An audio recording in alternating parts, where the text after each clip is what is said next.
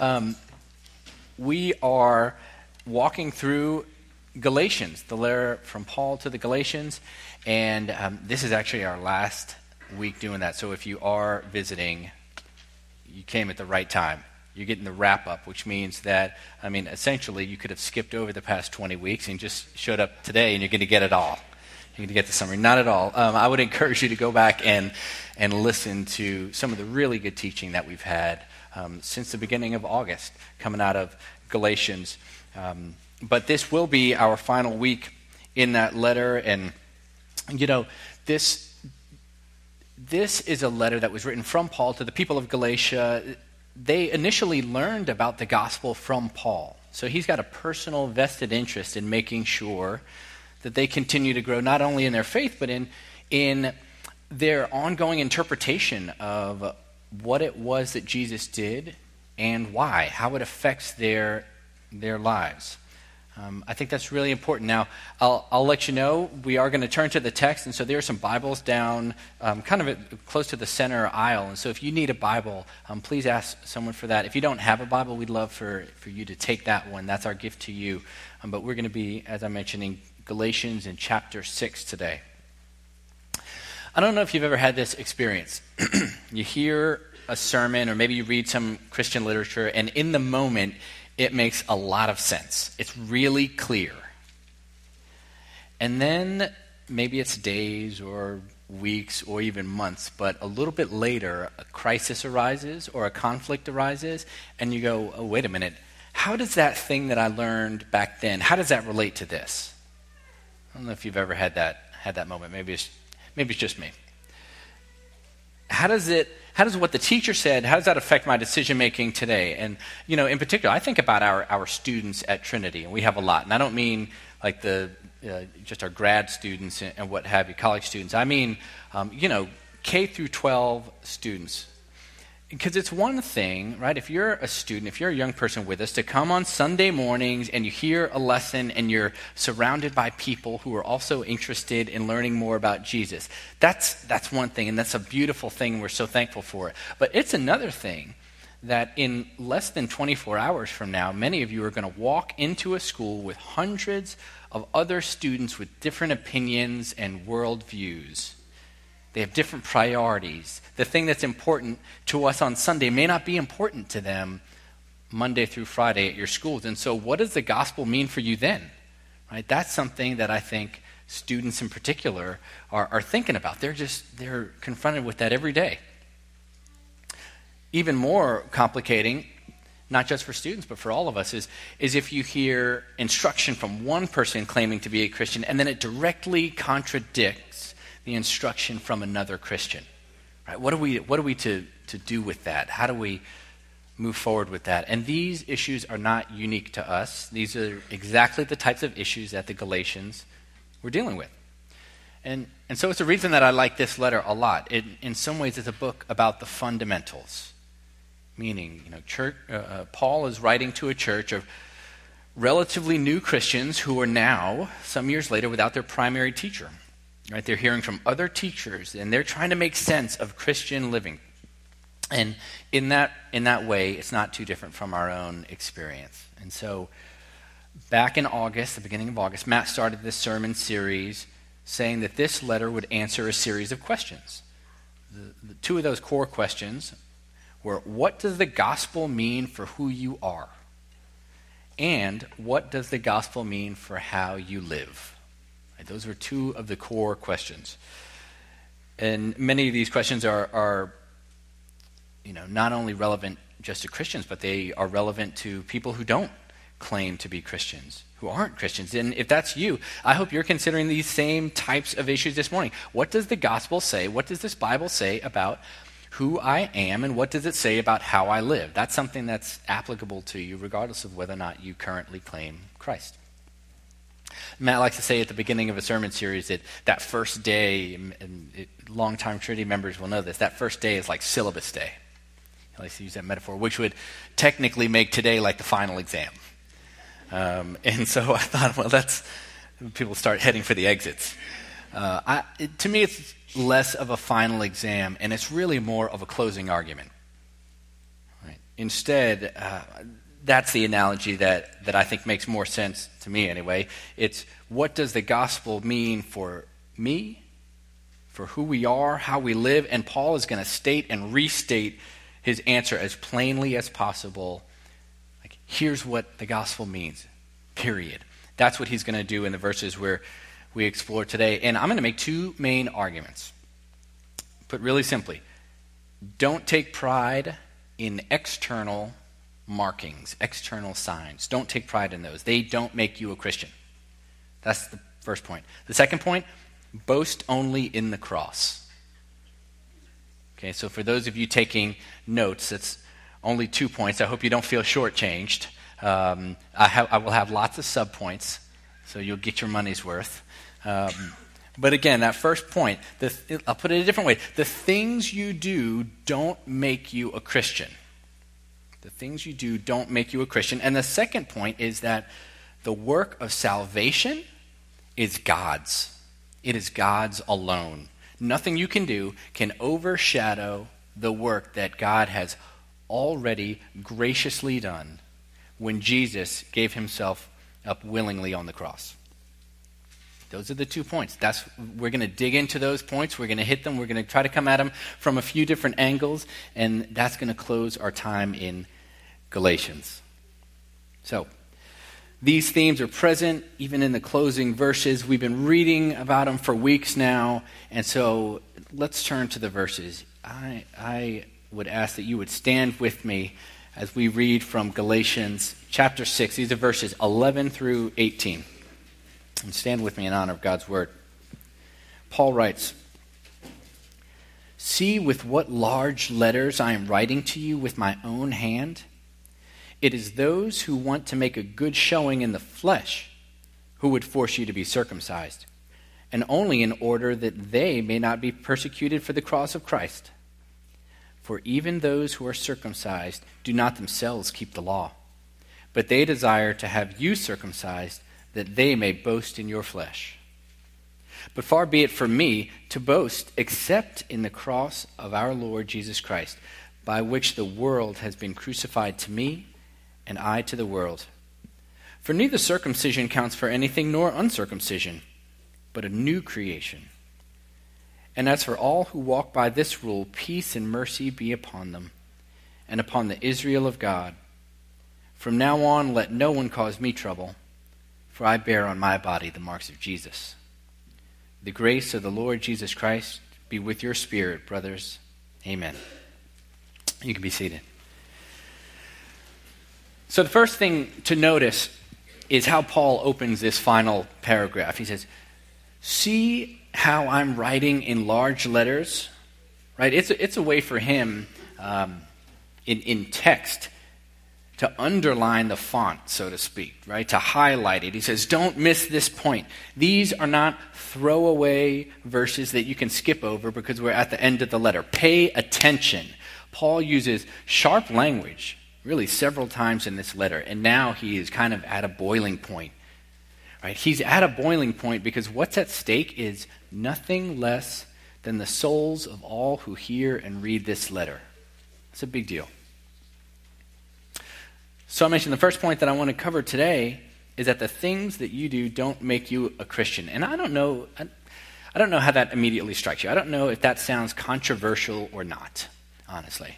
Uh, maybe maybe I suspect that at an intellectual level, it's not that controversial. But I'd ask you to consider it more practically. Right? Consider it maybe from the position of someone asking the question, "Hey, what does it take to be a Christian?" What does it take to be a Christian? And that's really the situation that Paul's readers would have been in. This isn't a group of long-time Christian theologians, right? I mean, frankly, we're, we're in like the year 60 AD, so there are no long-time Christians at this point. But it's not so much a, a question of spiritual maturity or theology that, that is at issue. What's at issue, there's, a, there's an actual crisis point there is a certain group of people, been referred to many times over the past few months, called the Judaizers. Right? The Judaizers. So, this is a group of people that claim to believe in Jesus Christ, but they were preoccupied with maintaining this adherence to Old Testament laws. Right, these are the Old Testament laws that had give, been given by God to the people of Israel. And this group, the Judaizers, is, is um, placing an inordinate amount of emphasis on following these rules. And so, specifically, you can read it in verse 12. You read that the Judaizers are trying to force members of the church to undergo the Mosaic practice of circumcision. And if you're new to reading the Bible, yes, we're talking about that kind of circumcision. This is not like some spiritual thing. Um, and if you were here a few weeks ago, you might remember how frustrated Paul is with these people. In chapter 5, he says, he says, I wish those who unsettle you about the practice of circumcision would emasculate themselves. Like, yeesh. I just let that sink in for a minute. It's a, it's a new insult, right? Um, Paul is clearly frustrated. And why is he so frustrated about this? It's not just the practice itself. Yes, what they're saying and doing, it's absolutely, we believe it was causing division within the church. That's a, that's a bad thing. But more fundamental is that what this group, this group called the Judaizers, what they are doing could be characterized as Jesus plus. And we've talked about this concept at length during the series because it's so important. Right? So remember, I said that we're in this bullet point that the things we do don't make us Christian. And so that, that begs the question well, what does make a Christian?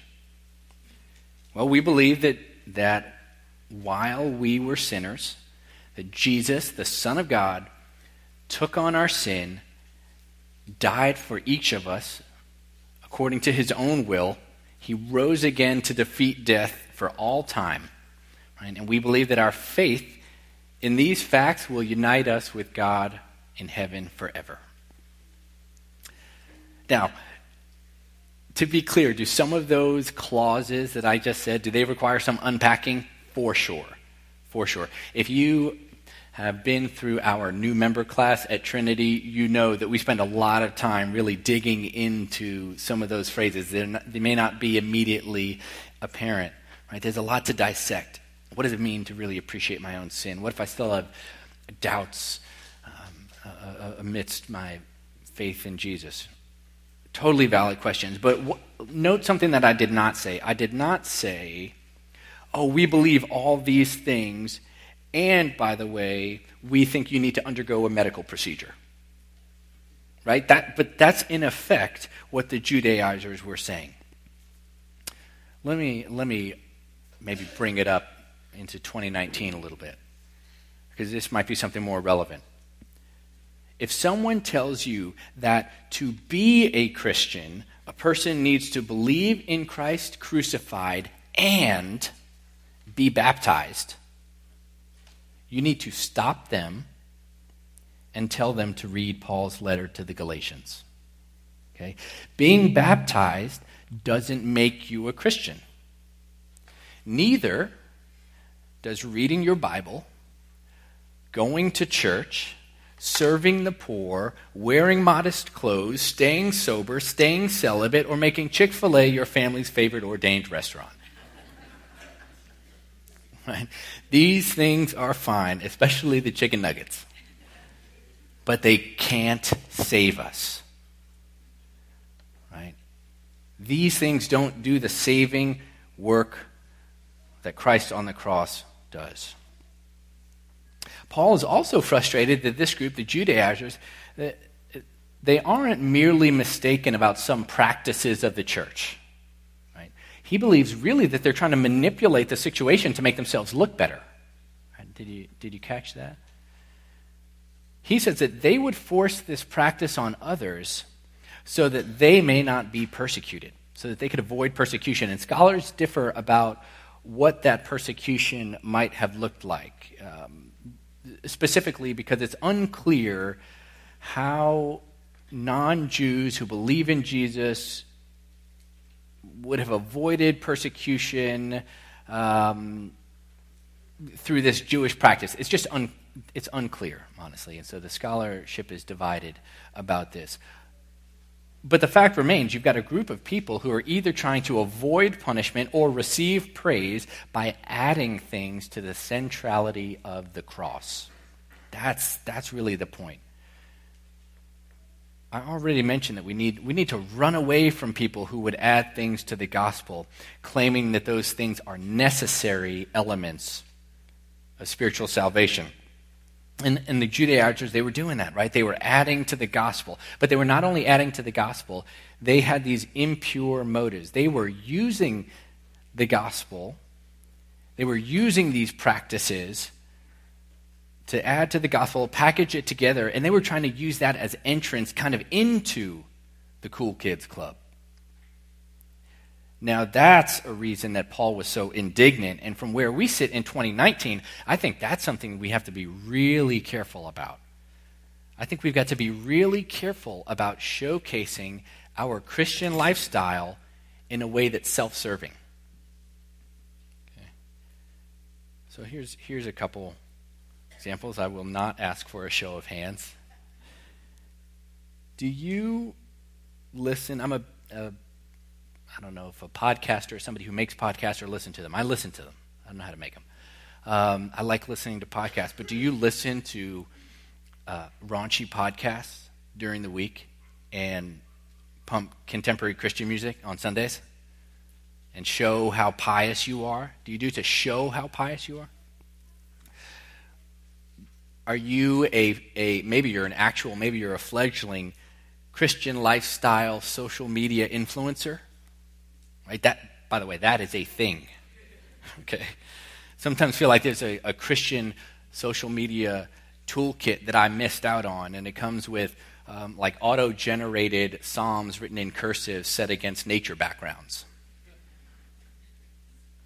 Right? You get one of those letter boards and you can swap the language and you write, too blessed to be stressed. It's a way to say, though, here's the point, right? It's in jest, but it's a way to say, look at me, look at me, look at me, look at me, look at Jesus. Now back to me. Right? That's, that's in part what it looks like, what it might look like to use the principles and use the banner of Jesus for our own popularity, for our own gain, to try to manipulate the situation so that we are more in the eyes of other people. And if you think that Christians are um, immune from that, think again. Right? We are absolutely subject to that. So the challenge then, when either taking actions that you feel to, because you feel compelled by your faith, or when invoking your faith publicly, because that's not a bad thing necessarily, but the challenge is to ask whether you are adding to the gospel or, and to ask whether you are trying to elevate yourself. This is one of the reasons that Christian community is so important. We need people in our lives who can lovingly rebuke us and challenge us and tell us when we've gone astray. Right? Many of the things that I just mentioned, I know we, we get a laugh, but they are many of them are totally appropriate and there's beautiful ways to do it and social media. Please tell somebody about jesus on social media. But tell them about jesus because they need to hear about jesus. Don't tell them about jesus because they need to hear about you. So do yourself a favor. Ensure that you are surrounded by people who can help you check your motives two quick things before we move on to the second point. So here's your subpoints under, under that first. If it's true that the things that we do don't make us Christian, does that mean that what we do doesn't matter? Right? Does it mean that what we do doesn't matter? I think that's a it's a logical question. Is my advice today then go ahead and sin because we're no longer under the control of the law? Well, not at all. Paul tells the Galatians that because they and all of us who are Christians, we are now alive with Christ and we are empowered to walk by God's own Spirit. And there are clear fruits of the Spirit. We talked about that. You can go back and hear that sermon.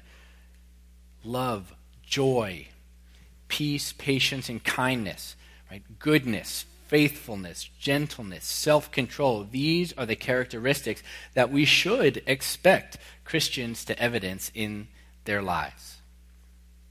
Right, so it doesn't mean just do whatever, do whatever you want. We should be seeking out that evidence. We should expect to see it by God's grace. That's the first thing. The second thing, and this is something that you might tell a person in your life who's placing an inordinate amount of importance on these so called laws and rules as a substitute for Jesus himself.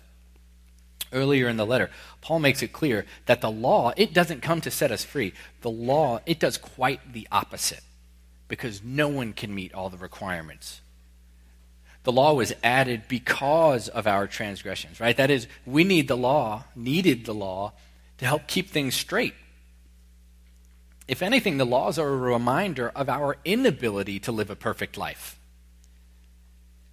We will never, friends, find freedom under the law, only condemnation. Not to mention, the law doesn't tell us what we're supposed to do once we're following the law. That's a really important point. In that respect, it's just not super helpful. So put it like this if, if the Galatians followed the Judaizers' rules, then what? They'd be free to ostensibly follow more rules.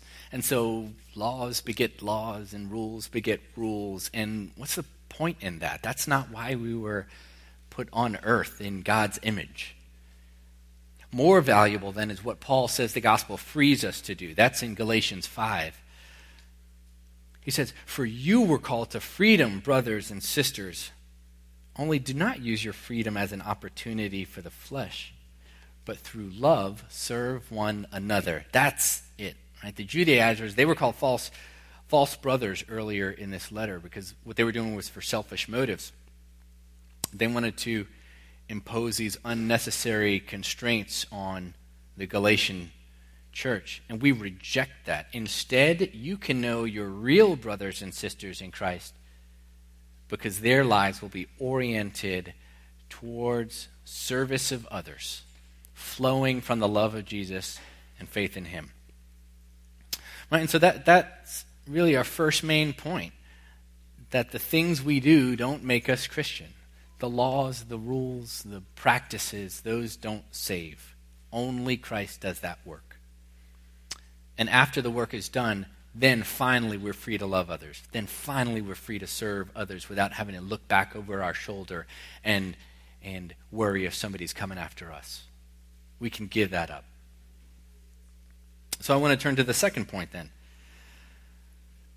the Judaizers' mistake, it wasn't just one of overemphasizing, you know, certain actions or, or being self-serving. Like those, those are, those would be enough, right? There's a sermon there. The bigger mistake is substituting the work of human hands for something only God can do. That's the bigger mistake. It's a deeper point, right? Because if it if it flips, if we flip our role and God's role in the work of salvation, then the entire gospel is lost. And that's the real risk if the people in Galatia or we today start adding to the uniqueness of the cross. The risk is that we flip our role and flip God's role. And so, our second major point this morning is that the work of salvation is God's alone.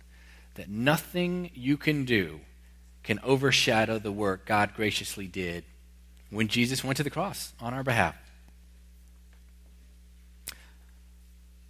Earlier in this letter, Paul he immediately opens by invoking the authority by which he wrote. He, he wrote as an apostle through Christ and God the Father.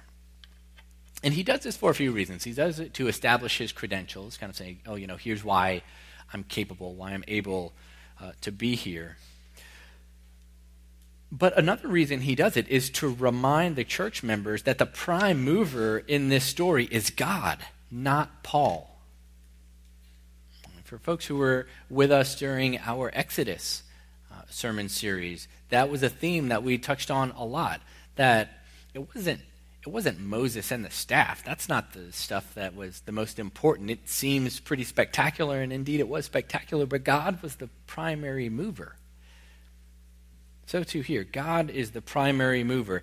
And to be sure, Paul plays a major role in spreading the good news of Jesus across the world. But the work of the gospel, the saving work, that's not Paul's work. That's not Paul's job. That's not Paul's expertise. That's God. And that's something we, we try to remember here at Trinity. I, I think I know I can speak um, on behalf of the other elders um, here to say that you know we take our time together, especially on Sundays, very seriously. We're trying to faithfully teach. Uh, we're trying to steer people to faith in Christ. But I'd be lying if I said that there isn't a, a very human pressure and insecurity that I think we all feel. Right? Because we don't want to get this wrong. The teaching and the preaching and the decisions about childcare and all of it, right? Baptism, all of it. We don't want to get it wrong. We need to be reminded that ultimately God is the prime mover. The work He does, He does in spite of us. We are so privileged to be a part of it part of me hopes that, of course, you really enjoy this sermon and that I get so many likes, downloaded so many times. At the very least, I hope you're not offended. But really, what the elders hope, what I hope this morning, is that we can faithfully present the gospel in a way that doesn't get in God's way. Right? Because when He moves, He doesn't need our help.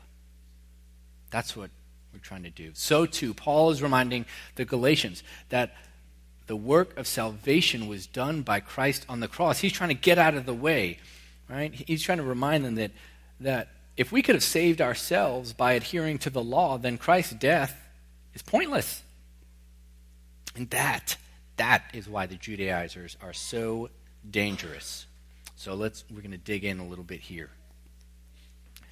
By emphasizing circumcision, it wasn't just that the Judaizers were at odds with some of Paul's understanding about practices, right? They are at odds with the cross itself. Here's why. Because the cross assigns salvation to the Lord, while what they were doing focuses on human behavior. Right? That, and that's the piece that we're going to unpack a little bit. And I, um, I'll tell you, I feel especially well suited to to dive into this uh, this piece because this is the intersection of our performance and how it relates to what Jesus did on the cross, right? Our performance, and I don't, I don't mean um, our performance like a like a theatrical performance, right? I mean um, our achievement. That's what I mean when I say our performance. It's a number three on your Enneagram bingo card. That's what I mean by performance. I'm a number three. I'm like dialed all the way up to 11 on number three. I am also in Generation X. Um, and you're like, oh, what does that mean? Well, I'm, I'm glad you asked, and welcome to my TED Talk.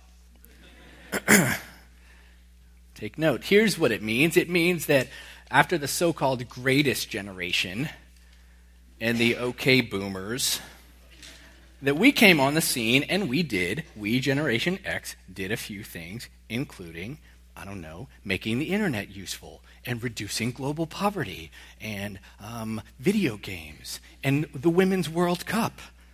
I don't know, seems kind of cool. You want to talk about performance? We figured out how to mass produce performance enhancing drugs. That's, perform- that's commitment to performance. Thank you for attending my therapy session.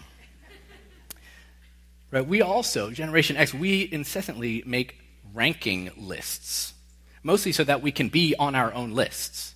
Like, we're committed to performance, right? So I was thrilled, I'll say, a few years ago when um, I was alerted that I would be on one of these lists.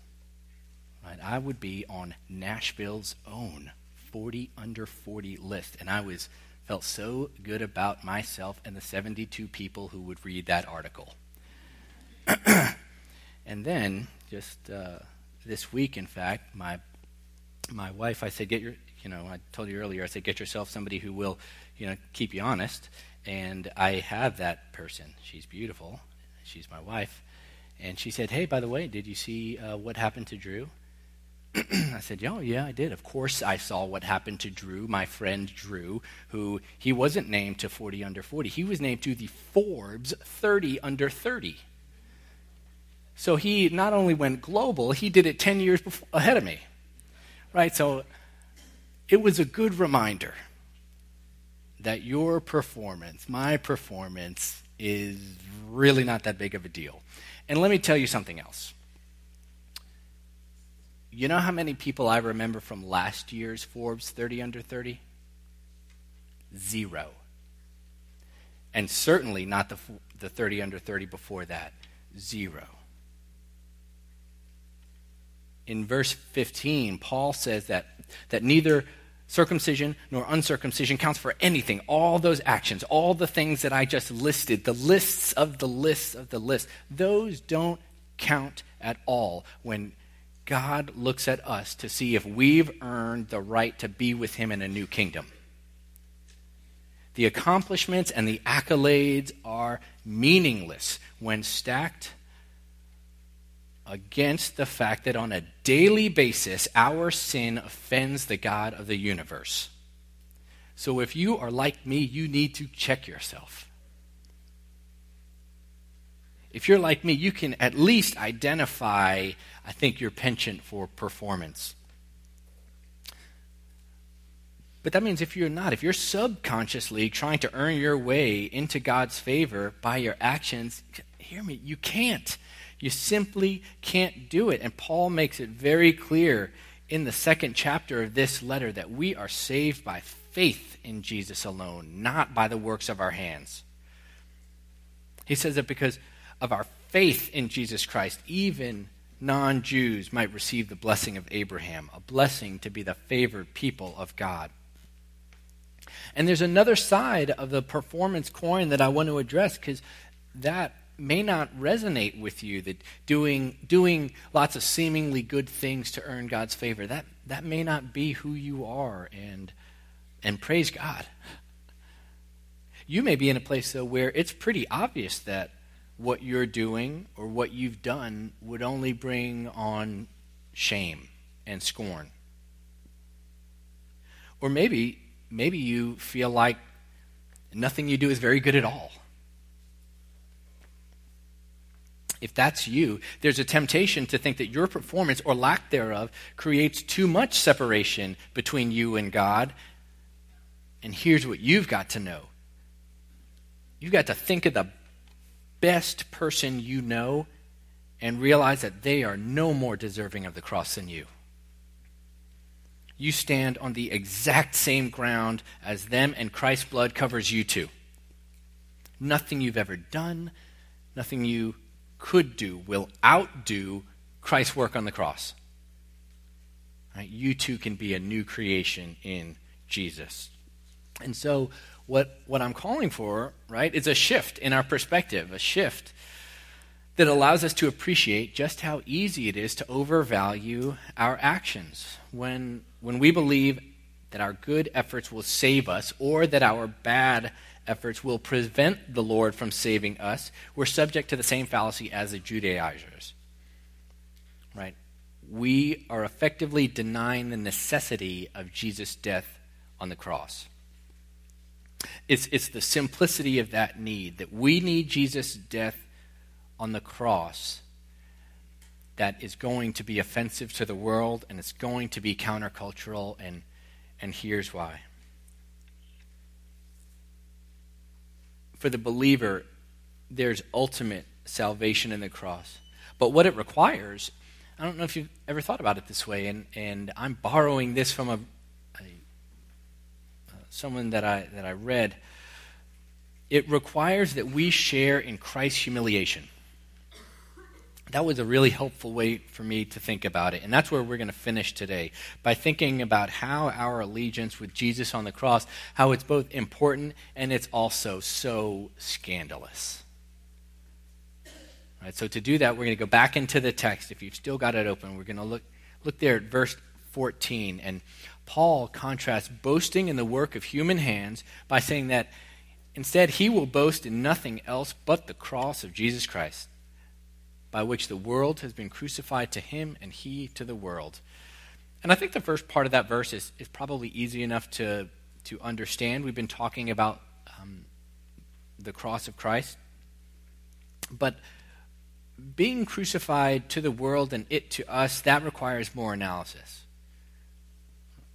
Right? So, of course, the first question is why boast at all? Well, for those of us that call ourselves Christians, I mean, the cross is the dawn of a new age with new rules. No longer is the law of Moses this you know, supposed key to righteous living and unity with God. After thousands of years of that not working, Jesus does on the cross what couldn't have been accomplished by any other person throughout history. There was no other perfect person. No one could, with fidelity, adhere to every part of the law. Only Jesus did. Jesus bridges that gap between us and God by taking our sin and killing it as he killed himself on the cross. Right? And that's the scandalous part, too.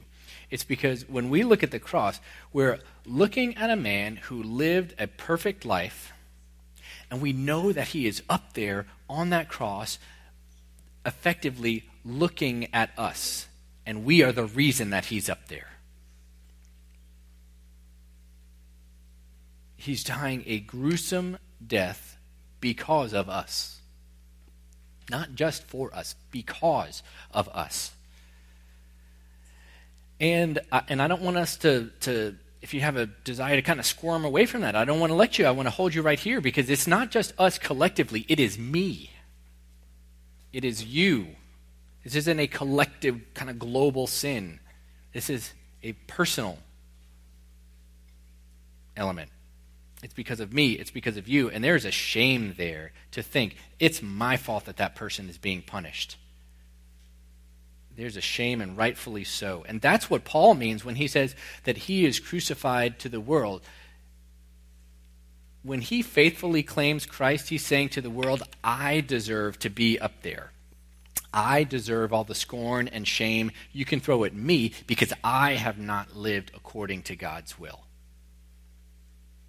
But Paul also says that the world has been crucified. Right? And that's kind of a, an interesting turn of phrase. And here's why it's because the cross kills the old person and introduces a new reality. Right? The life he now lives in the flesh, he lives through faith in the Son of God, not by faith in the works of his own hands. Paul was, I mean, Paul is like an honorary uh, Gen Xer, number three, for sure. He is a distinguished uh, citizen. And if accomplishments could create righteousness in the eyes of God, Paul would have been pretty high on the list. But he knows that mercifully Christ died for him. Christ took Paul's, and he takes mine, and he takes your worldly desires and sins, and he crucifies them on the cross. And that's what it means to say that the world has been crucified to Paul. All that stuff goes and it dies on the cross, and in its, in its place is restored a new creation. And it's then in these effects that Paul boasts, and he says, What's more, let no one cause me trouble, for I bear on my body the marks of Jesus. And this is a, this I think is a great line, and it accomplishes a few things. It's really packed with meaning. All right, first there's the literal meaning. I mean, Paul has been absolutely abused. Some might say tortured because he proclaimed the gospel of Jesus Christ. By the time he wrote this letter to the Galatians, Paul has been stoned, jailed, beaten, received the lashes, left in the streets, and who knows what else. So there's a sense in which he would say to the folks calling for circumcision, Hey, haven't I been through enough? And it's all been for the sake of the gospel, friends. It's kind of like a you're going to talk to me about the markings on my body for the sake of the gospel? Like, come on, man. Like, I've got the marks, I've got the bruises to show. And the second meaning, I think, is more figurative. And you might hear it with the tone of confidence. This is the same man, remember, who in his letter to the Romans wrote, If God is for us, who can be against us? This is the confidence of knowing what's really at stake. And he isn't afraid of the threats of men. Effectively, it's saying, This, this, this won't trouble me because I'm with Jesus. Don't talk to me about the marking about marking my body in this way or that because I'm with a guy who bears the marks of nails in his hands and feet. Unless we're talking about those marks, we're not talking about marks. Do not trouble me. So, what then are the implications for us today, boasting in the cross as Paul did and bearing the marks of Jesus? And this really is where I want to want to close. You might you might be asking yourself, like, should I then expect something similar? The answer is yes. In some ways, yes. Remember, I said the cross ushered in a new reality. Well, when Jesus gave us gave himself up for us on the cross, the relevance of the Old Testament law changed forever. And instead of physically showing our allegiance, with God's kingdom, we're changed in a new way. We're changed internally. Right? Our heart is with Jesus. And do we believe that one day we're going to have new heavenly bodies? Yeah, for sure. But the biggest change now, today, is that our heart and our mind and our spirit have changed. They've been oriented towards God because of what Jesus did. So we should, therefore, expect to bear marks that come as a result of proclaiming, either by word or with our actions, the cross of Christ. And, and I want to give a few example of some marks that, that I know people bear because they proclaim Jesus. I know a man who didn't pursue the unending accumulation of material wealth because he felt called instead to invest resources in the church and in other ministries. Those are marks. Those are marks because of who he was in Christ. I know kids who who don't make the same actions as their peers, the same actions that are otherwise normal, normal, fine things, and they don't do them because they're trying to obey their parents according to the Bible's commands. Those are bearing some marks. That's proclaiming Jesus. I know a single woman who gave up the companionship of a seemingly healthy romantic relationship because it became clear that the man she was dating didn't believe in the centrality of the gospel. She's bearing something, she's bearing the marks. I know a man who stays in a painful and broken marriage, not for the kid's sake, as they say, but because he is trying to evidence the gospel in his wife's life. That's bearing marks.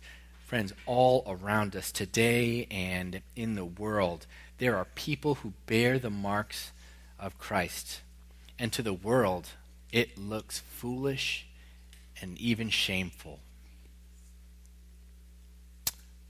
And if you are in the midst of that, as I expect you are, thank you for showing the world that what matters to God is not what matters to the world. We're not trying to live lives of conventional wisdom. We're trying to live with Jesus' righteousness. If you're in the midst of that suffering, please stay in the fight.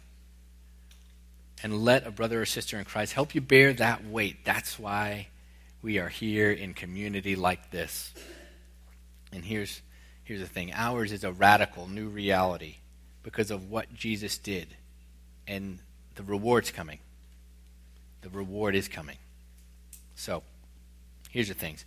Our sufferings, hard as they may be in ways that I don't even pretend to understand and describe what that looks like for you, they are of far greater worth than the external markings of the Judaizers than the external markings that were being demanded of the Christians in Galatia. Those folks who were demanding those things, they were so fixated on the rules that they missed the whole game. They missed the fact that the game had already been won, right, by the real MVP, Jesus. Remember, our actions don't make us Christians, but once we are, God's Spirit within us will bear fruit. And fundamentally, the work of the cross, it's internal, it's not external. And that's easy to forget because if you're like me, you want to know what you can do. What boxes can I check? How might I achieve something that's valuable to God? Or you beat yourself up and you say, God couldn't possibly love me because I'm so dirty. And neither of these is true.